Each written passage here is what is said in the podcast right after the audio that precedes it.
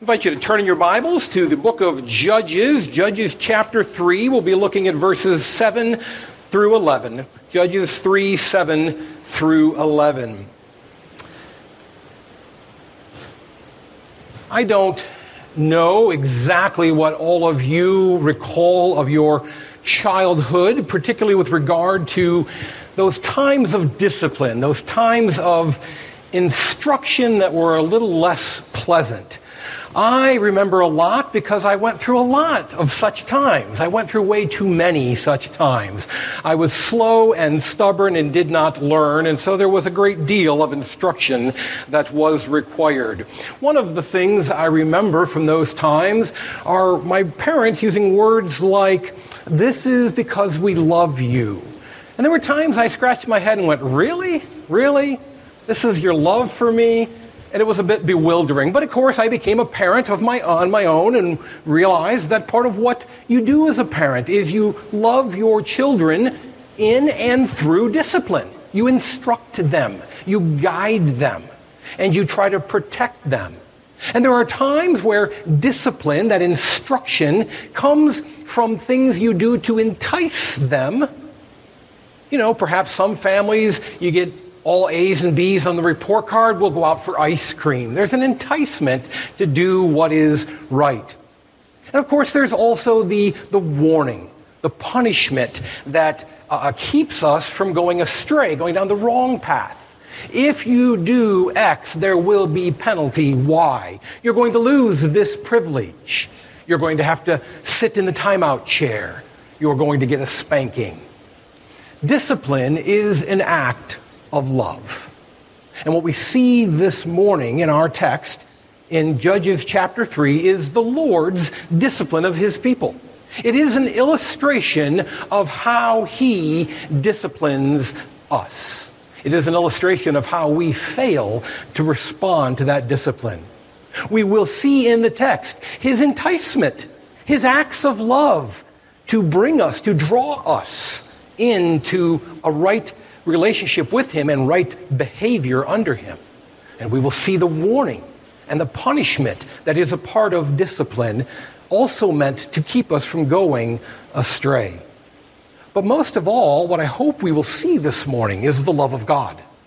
That God loves us. He loves his people. That discipline is not a sign that God does not love, but on the contrary, it is a sign that he does love us we saw in both our Old and New Testament readings about how discipline is the mark of those who seek, whom God loves, and who seek wisdom and knowledge. So, without any further ado, let's hear now from the Word of God, Judges chapter 3, beginning in verse 7. and the people of Israel did what was evil in the sight of the Lord. I want to remind us as we go through Judges when we see that Lord in all capital letters in our English Bibles, that is the proper name of God, Yahweh. And I point that out to set it in contrast because we're going to see in Judges other gods named. And I want to remind us that the name of the true God is in here also. And the people of Israel did what was evil in the sight of Yahweh. They forgot the Lord their God and served the Baals and the Asheroth. Therefore, the anger of the Lord was kindled against Israel, and he sold them into the hand of Cushan uh, Rishathaim, king of Mesopotamia. And the people of Israel served Cushan Rishathaim eight years. But when the people of Israel cried out to the Lord, the Lord raised up a deliverer for the people of Israel who saved them Othniel, the son of Kenaz, Caleb's younger brother. The Spirit of the Lord was upon him, and he judged Israel.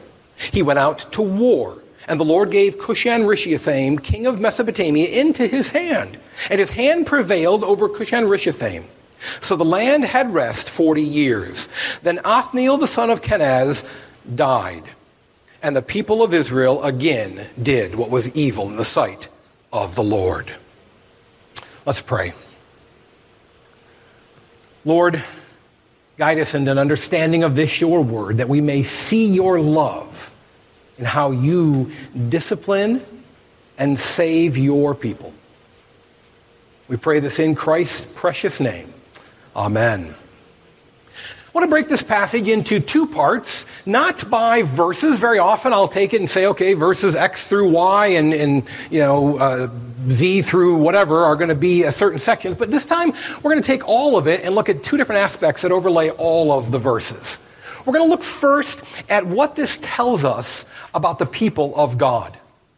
And as we consider it, I want to keep reminding us that it is not necessarily a portrayal of all people. Now, the picture we're going to see here is not of the reprobate, though it's going to feel that way. It's not a picture of, of those who are unrepentant, unregenerate, unsaved, though it's going to feel that way. But rather, we're going to see a picture of the people of God. And then we're going to go back through the text and take a look at what it tells us about God Himself. First, consider what it says about the people, and then consider what it says about God. There are five things that we see as the, what the people do here. Five things. We see a pattern. I, I've chosen to make them alliterate. They're all S's. We have sin, servitude, supplication, serenity, and stupidity. Sin, servitude, supplication, serenity, and stupidity. And I use the word stupidity because I, it was in that Old Testament reading. There it was in, in, in, in the Proverbs reading. The one who despises discipline is stupid. And we're going to see that is precisely what we see of the people of God in this passage. Let's consider those five aspects of the people of God. Verse 7 sin. We see there, what does it say? They did what was evil in the sight of the Lord. They did what was evil in the sight of Yahweh. And then the writer tells us, he summarizes what they did. What was the evil? Now, there's a lot of possible evil that people can do. But in this particular occasion, in this particular text, we see two aspects of their evil. What does it say there? It says they forgot Yahweh their God and they served other gods. They forgot Yahweh and served other gods. Let's quickly consider the sin of these people. First of all, what does it mean that they forgot Yahweh? Does it mean that they completely lost any ability to recall anything about him? What's that tent about in Bethel? What's that tabernacle thing down in Bethel? What's that all about? I've totally forgotten what that is. No, that's not what it's about. That's not what it's saying there. You know, why does everybody I know, every one of my neighbors has got Yah in their name? What's up with that? Oh, yeah, Yahweh. No, it's not that they've unable to recall or unable to remember. And in fact, the text itself proves to us that the word forget here does not mean unable to remember. For whom do they call out to during their time of distress? By name, according to the text. We see there in verse 9 that when they are in distress, they cry out to Yahweh. They haven't forgotten him in the sense that they can't remember who he is. So, what does this mean? We've got to understand that in the, in the Bible, particularly in the Old Testament, this idea of uh, uh, uh, forget is kind of the opposite of the biblical idea of know.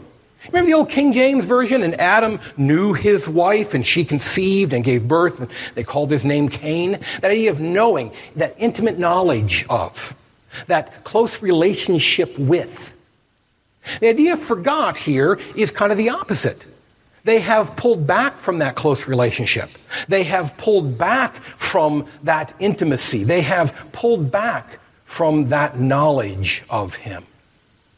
It also has the idea of choosing to behave as though the past didn't happen. To forget Yahweh, to forget God, is to act in the present like the past didn't happen. Not that you don't remember it happening, it's just that you're acting like you don't remember it happened. And by the way, this is a great reminder of what we see on the flip side of forgetting. Where else does the Old Testament speak of forget, forgetting? Well, is it not with regard to how God remembers or actually fails to remember our sin? God does not remember. He does not call to mind. He forgets the iniquity of his people, the, the Bible tells us. Is the omniscient one actually capable of not knowing something? Did he actually forget? He can't remember that I sinned against him? That's not what that means. It means he chooses to behave as though it didn't happen. He chooses to behave as though it didn't happen. By the way, that's one of the lessons we need to learn from the book of Judges. We're only going to be looking at Judges in, in, a relatively brief study of the next few weeks. But if you read through Judges, you're going to see that it is a, a, a repetitive book. The pattern occurs over and over and over again. And why does it keep occurring over again? Because our God keeps choosing to forget that we have sinned against Him. He keeps acting as though it didn't happen. He starts fresh each time. He does not hold against us our sin. If our God did not choose to behave that way toward us, there would be no repeating pattern in the book of Judges. We would sin, he would save, we would sin, he would reject, end of story. That the pattern occurs over and over again is a testament to our sinfulness, but it is also a testament to God's forgiveness. They forgot Yahweh, their God. They acted like he, the past did not happen. Now, we also see that they served other gods. We got to be a little careful here that we don't read too much into this. there is definitely in the Old Testament an overlap between the word serve and the word worship. But this particular word, this word here in the Hebrew, avad, does not have any religious connotation to it out of context. And, and, and, in fact, most of the places where it shows up, it means simply to toil, to work. And in fact, specifically, it can mean to till the soil, to work as a farmer works. It's physical, manual labor. So what's being said here is not that they went to the wrong church they went to Baal's church instead of Yahweh's church. They worshiped in the wrong way or in the wrong place. That's not what's being said. Rather, they worked, they toiled, they served Baal. Their physical efforts, their day in and day out activities were in service of Baal rather than Yahweh. What they did promoted Baal rather than Yahweh the way they spent their time, the way they spent their money, the way they, they interacted with their neighbors served Baal rather than Yahweh.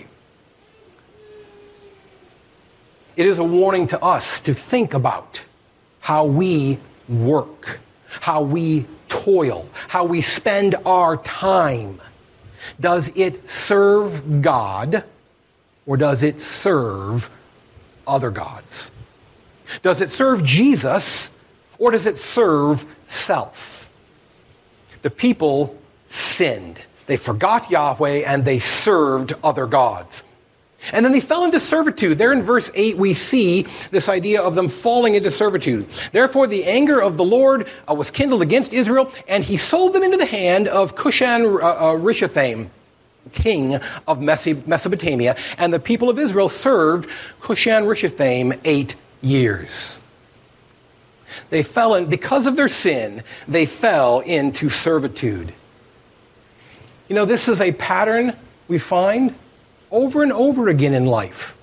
When we refuse to serve Jesus, we will end up serving something else. You're going to serve something in this life. You're going to work for something. You simply can't do otherwise. There's no way to not do this. So the question becomes who will you serve? Or whom will you serve? Whom will you, I don't know. I'm not an English uh, major here.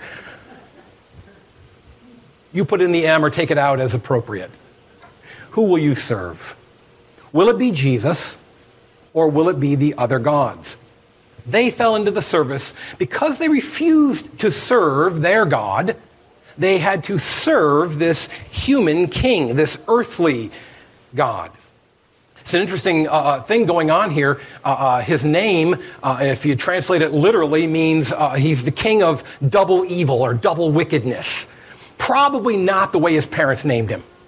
All right, that's probably the, the moniker that the Israelites gave him that he was a doubly wicked man. And because they wouldn't serve the righteous God, they had to serve this doubly wicked king. The people of God must serve someone. And either it will be the loving king, the compassionate king, the gracious king, or it will be the evil kings of this earth. There was sin, there was servitude, and then there was supplication in verse 9. They cried out to Yahweh. They cried out to Yahweh. We'll talk more about that in just a moment. We'll come back around to that supplication. There was sin, verse 7. There was servitude in verse 8. There was supplication in verse 9. And then in verses 10 and 11, we see serenity. The Lord saves them, and the people live under God's appointed judge, and they live at peace. There was rest.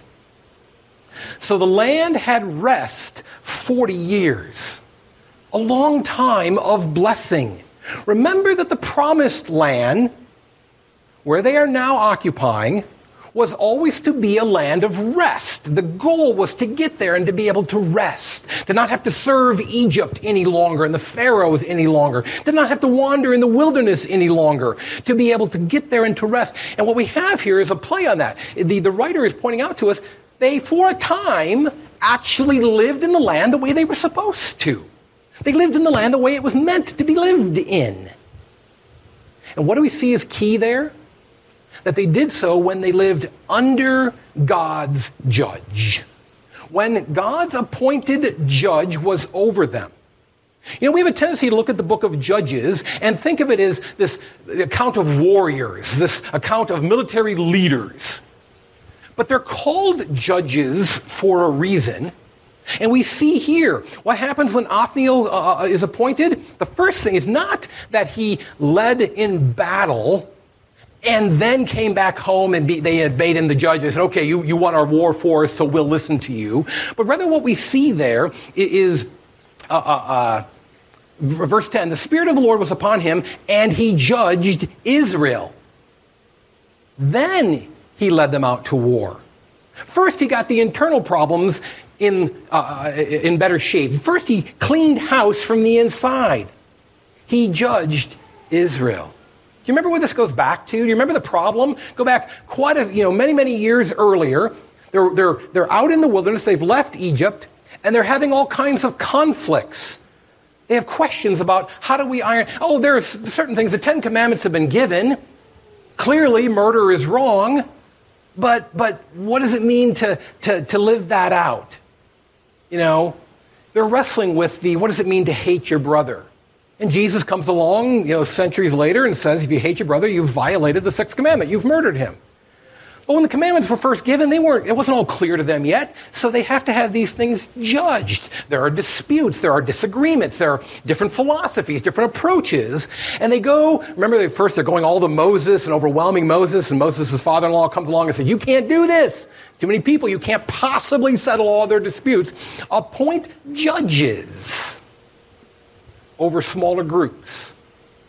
To help iron these things out. Godly men who will hear these things that are not clear, they'll go to the Word of God, they'll pray before God, they'll together try to figure this out, and they'll render a judgment. And what we see now is that when the people lived under those judgments, when they lived under those God appointed judges, they lived at peace. And there was rest in the land. They lived the way they were supposed to live and meant to live. This is not easy. I was 22 right out of college, my first teaching job. And I had a run in with a parent. I'd had a discussion, a Christian school, and I had a discussion with a student, and uh, Thought the discussion went well. The student went home. The parent came in. The parent was not at all happy with what I had said to their son. And they began to, to uh, uh, uh, uh come after me and, and, and attack me as I perceived it. And I got very defensive. And I kept trying to point out that I was right. And to this day, I would argue that from strictly the doctrinal point being discussed, I was right. But I had used poor judgment about how to handle the situation, about how to address the student, about when to do that, and how to respect the parents, even though they differed with me and, and, and they were wrong with regard to their understanding of the scripture. Nevertheless, they were the parents. And first, the principal came to me, a man I respected greatly, and he said, Scott, you got to let it go. But I can't let it go. I'm right. And then a few board members came to me, Scott, you got to let it go. But why would I let it go? I'm right. And eventually it built up to a point where my job was on the line. And I had to make a decision. Am I going to do what is right in my own eyes? Or am I going to listen to the authorities that God has put over me? And what it comes down to is a question of pride.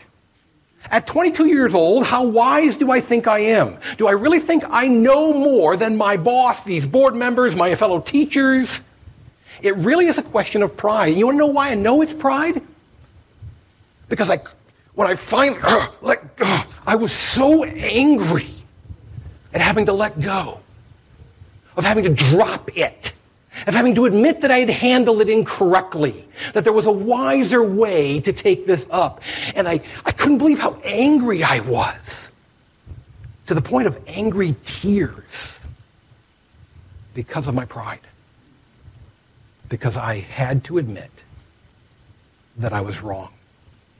But, but, peace was then made. Relationships were then mended. I began to grow in, new, in a new and develop in a new way. Began to reunite with those parents. Began to reunite with that student. Because the authorities over me judged what I was doing to be unwise. And God, in His grace to me, humbled me painfully in a difficult process, but He humbled me. Can't say that's happened every time it needed to, but it happened on that occasion. There was serenity in the land because they lived under God's appointed judges, because they did what others said they should do rather than doing what was right in their own eyes. Finally, we see stupidity. There was sin, there was servitude, there was supplication, there was serenity, and there's stupidity. In the original text of the scripture, in the Hebrew Bible, there's no punctuation. There are no verse markings. We don't exactly know where one sentence ends and when the next one begins. So it is completely reasonable to see the beginning of 12 as both the tie up to the previous section and the beginning of the next section. It actually connects the two together. And so what do we see? Then Othniel the son of Kenaz died, and the people of Israel again did what was evil in the sight of the Lord. They return to their bad habits. When the godly judge over them is gone, they go back to doing what they think is right, what they think is best, and they go back to doing evil. What is the pattern of God's people in this text? It is a pattern of sin, servitude, supplication, serenity, and stupidity. They do what is evil. They serve some ungodly, evil, earthly power because of it, as a consequence of it. They cry out to Yahweh. They have a time of peace when He saves them. And then they go right back to doing the same thing over again.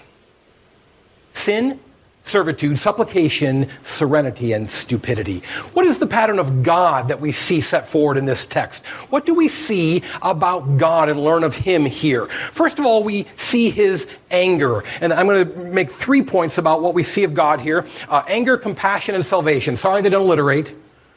Anger, compassion, salvation. ACS, American Chemical Society. You can see my background. Anger, compassion, and salvation. First, the anger of God, there in verse 8. Therefore, the anger of Yahweh was kindled against Israel. And the manifestation of his anger is oppression. God is angry at sin and at sinners. God is angry at sin and at sinners. Ultimately, sin is defiance of God. It is saying, I will do what I want. I will not do what you have told me to do. And it is shaking our fist at God and saying, No, I'm going to do my own thing. And that angers God. It's not like the anger we have. Yes, we get angry when we don't get our way. When things don't go the way we want, we get angry. But our anger is almost always, not always, but almost always couched in not a holiness or a righteousness, but in a selfishness. I wanted it to be this way. And it didn't go this way. And now I'm angry. Because I didn't get my way. Regardless of whether or not my way conforms to what is right. But God's way conforms to what is right. God wants it to be done the right way. Now, we all think our way is the right way. What's the old saying? Great minds think like me. We all think our way is the right way. But the truth is that the right way is God's way, by definition. And God is angry when that is not followed. Not because he's throwing a tantrum, not because he didn't get what he wanted, not because he didn't get his way, but because he is holy, he is righteous. And when sin happens, it alienates us from God. And we saw a couple of weeks ago, God created us because of his great love. He wants us to love him. And he wants to love us. And he is angered because that relationship is broken. Imagine a marriage where one spouse uh, has an affair, commits adultery. The other spouse is angry. And part of that anger might be uh, uh, uh, the, the, the, the, pain and the feeling of betrayal, but part of that anger is that sense of the relationship being damaged. I love you. And I wanted our relationship to be a good one, and you have trounced it. That's the anger God feels toward sin and sinners. And he brings in the king of Mesopotamia to rule over them for a time. And we must see it. Again, it, we're so used to. I think some of us are so steeped in the Bible that we miss this. It's become commonplace to us. But the author is trying to make sure we understand that the conquest by the king of Mesopotamia was not just the, the normal events of the, uh, of the econo- economic and, and social and military uh, milieu of the day. That's just what happens. One nation conquers another. No, he's trying to remind us that these things are under God's control. These happen for some uh, a greater reason. We see when the kingdom is divided under Solomon, later in the book of uh, uh, uh, Kings, we see that the text in, in Kings tells us that it happens because of Solomon's sinful heart, and the text tells us that it happens because of political machinations between Solomon and Rehoboam.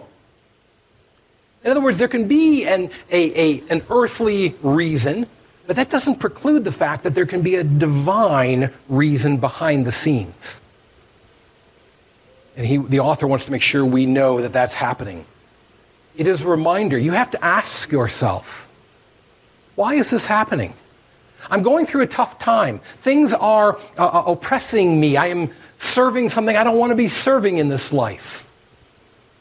Now, there are times that it's not a punishment, it's simply a test for our maturity and our growth. But there are times that it is God's discipline, God's punishment. We must always be asking ourselves, why? What's the deeper? What's going on behind this? What has happened in my life? Where have I sinned that this is happening? We see God's compassion Verse 9, God's compassion. They cry out to him. I told you we'd come back and talk more about that idea of crying out. Let's do so now. But when the people of Israel cried out to the Lord, the Lord raised up a deliverer for the people of Israel who saved them. God's compassion.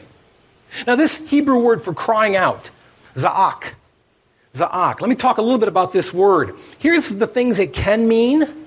It can be a, just a, a crying out for help. You know, so back on, on ancient Hebrew television, when the little old lady fell and she couldn't get up on her own and had to push the little button, she would za'ak, she would call out for help. Help, I have fallen and I can't get up. Za'ak. It can be a call to a military formation. Everybody get in line, everybody line up, form the ranks, take order. It can be a, a, a summoning of the armed forces come together from the far stretches of the land and prepare for battle. And it can be a battle cry itself. Za'ak, charge. But here's what it never means.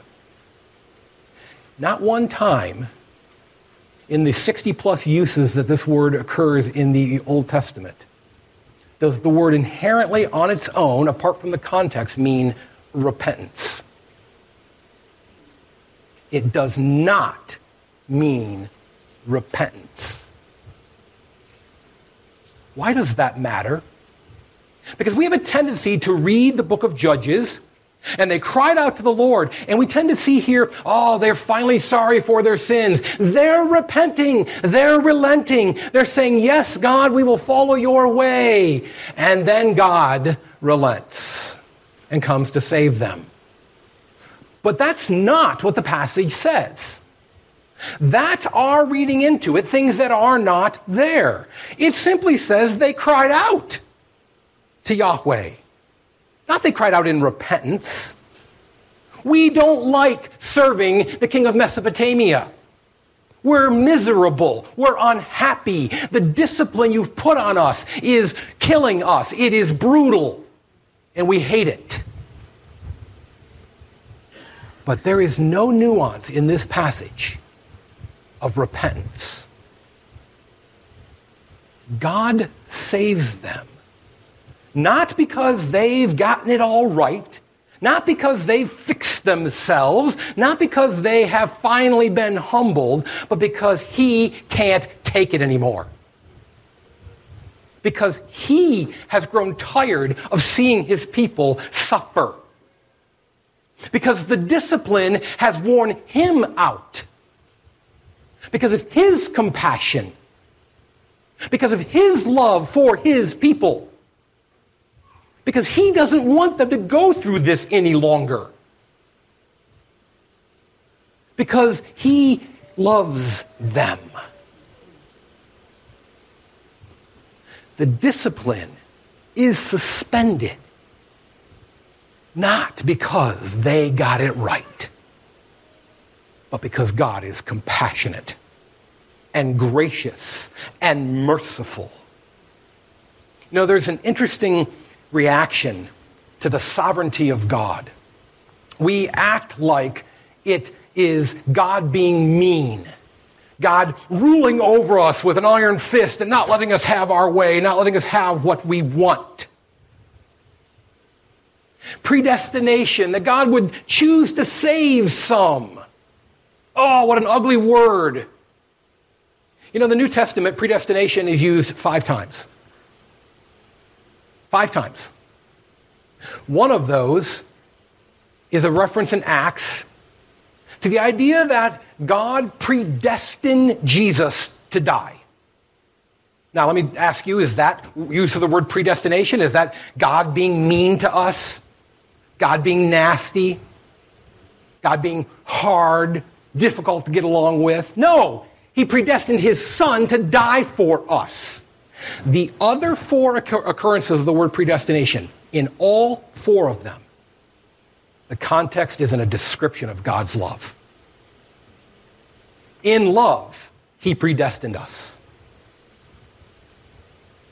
One time, He predestined Jesus to die. The other four, it's a description of God's love. God loves his people. He loved these sinful, stupid people. And when they cried out under the discipline he was administering, his heart was broken. His compassion was stirred. His mercy was kindled and he acted to save them. Not because they had suddenly become worthy, but because he loves. That's the account here. And if we see that word cry out and we think repentance, we're going to miss the importance of this story. And then there is salvation. We have the anger of God in verse 8. We have the compassion of God in verse 9. And then we see his salvation. He sends Othniel. He sends this, this uh, uh, judge slash redeemer uh, um, slash savior. You know, back in chapter 2, verse 16, when we looked at uh, 2 a few weeks ago, uh, um, we saw this. Uh, 216 then the lord raised up judges who saved them out of the hand of those who plundered them. We saw we said that was going to be the, the pattern for the book. Kind of the chapter 2 was the visitor center. You go there first so you can understand the rest of what's coming. And now we see that pattern being fulfilled here. He saved them. Othniel becomes the first of many in the book of judges who will be typical of the Christ, typical of the Messiah. Uh, uh, illustrations, if you will, pictures of what the Christ would be like. One sent by God to step in and save us, to throw off our earthly overlords, to throw off the, the master of double evil, so that we could live at peace. One who does not merely throw off the evil uh uh, uh, uh, uh, Lord over us and then walk away and leave us to our own devices, but who reigns over us. He is both Savior and Lord. He is both Savior and Judge. We don't just have Jesus to set us free from sin, and then he leaves us so that we of on our own just muddle through this life. It's one of the reasons the church is so important because it is the body of Christ. It is Him here on the earth, providing for us the needed judges to guide us. Those who can come alongside of us in Bible studies, in women's fellowship groups, and in the elders and so many other ways. Those who can come alongside of us and say, no, that's not the way to go.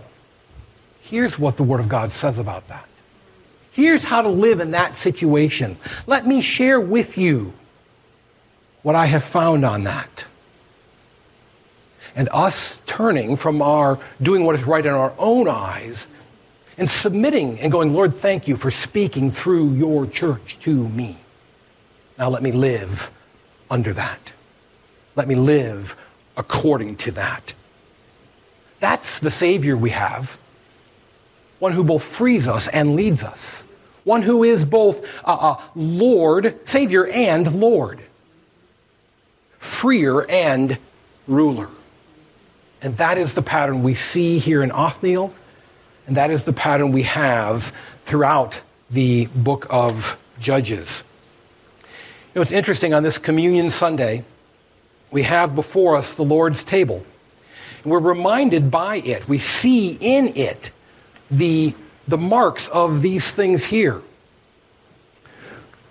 We see in this table a reminder that our God gave his Son one whose body was broken, whose blood was shed, who died in our place to free us from the double evil that ruled over us,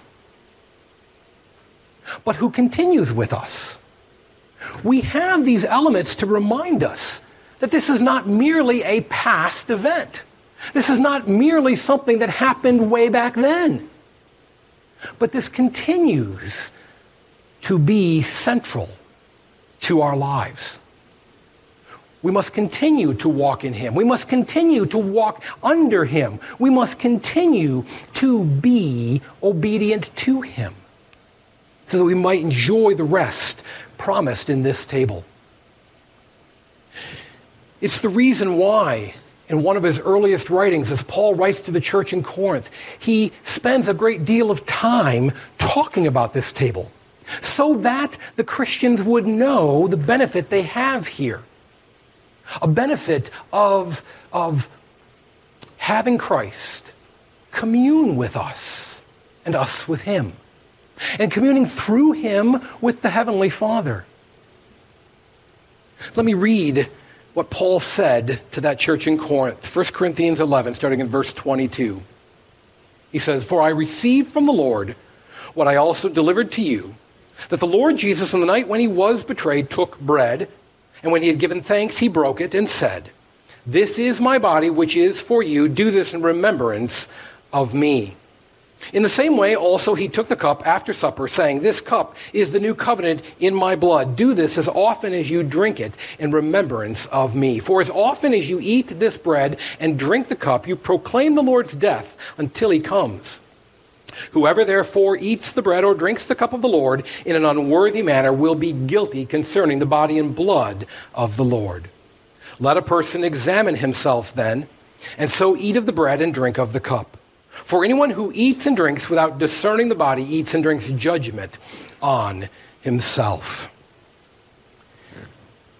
If you are here this morning and you have made at some point in your life a public proclamation of your faith in Jesus Christ, and you are, so far as you are able, rightly connected to his church, then this is for you.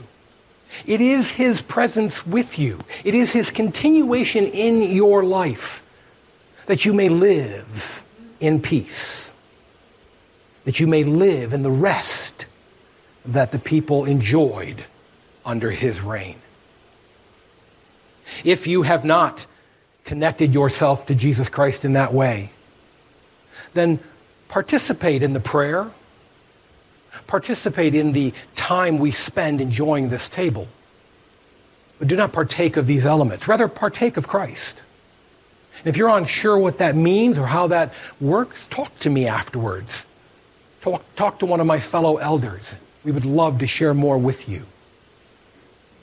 Let's pray. Lord, we thank you for this table. We thank you for this visual, uh, uh, uh, uh, sensory reminder of how you continue in our lives, how you continue to be a part of who we are, our everyday existence. Lord, we thank you that you have not just set us free from sin, but that you rule over us. You judge us, even as Othniel judged the people of old. And Lord, we ask for the rest that they enjoyed. We ask for the benefit of your reign in our life. And Lord, we recognize that it is our pride that gets in the way of that happening. It is our stubbornness, our stiff neck attitude. So, Lord, we ask for a measure of your humility. And we thank you for the Christ. We thank you for his work in our lives. And we thank you for what you will continue to do in us through him. We pray this in his name. Amen.